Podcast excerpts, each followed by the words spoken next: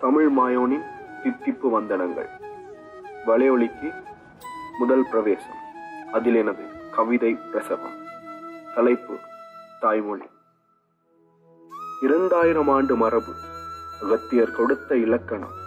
கபிலர் கம்பர் காலமேகர் என்று பல புலவர்களின் இலக்கியங்கள். ஆறடியில் முடியும் மனித வாழ்க்கை சிறக்க இரண்டடி குரலும் நாலடி பாட்டும் படைத்தவள் தமிழன்னை. மூவேந்தரையும் ஆட்சி செய்த முச்சங்கத்து அரசி என் தமிழ் அரசி ஐந்தினை நெறியும் ஐம்பெரும் காப்பியமும் கொடுத்தாள். ஆனால் காலையில் காப்பி என ஆங்கிலத்தில் கேட்கிறோம். அந்நிய ஆக்கிரமிப்பிலும் வேந்தர் துணையின்றி மாந்தர் காத்து நம்மிடம் கொடுத்தனர்.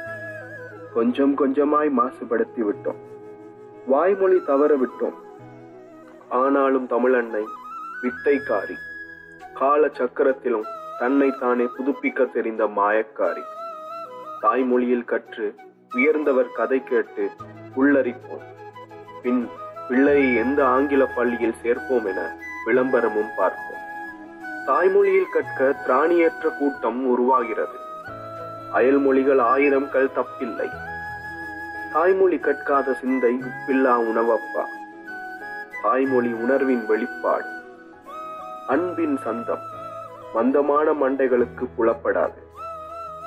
பிற மொழிகள் வெறும் கருவிகளே. தாய்மொழி பண்பாட்டின் கருவூலம். என்பதையும் மறவாதே.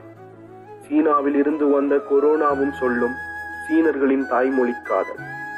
தப்பாய் ஒரு ஆங்கில சொல்லை உச்சரிக்க சிரிக்கும் ஒரு கூட்டம் தாய்மொழி தப்பாய் உச்சரித்தால் வேடிக்கை பார்க்கிறது. இதை திருத்த வருவது ஒரு சிலரே. தமிழ் மொழி பழசல்ல. தொன்மையானது.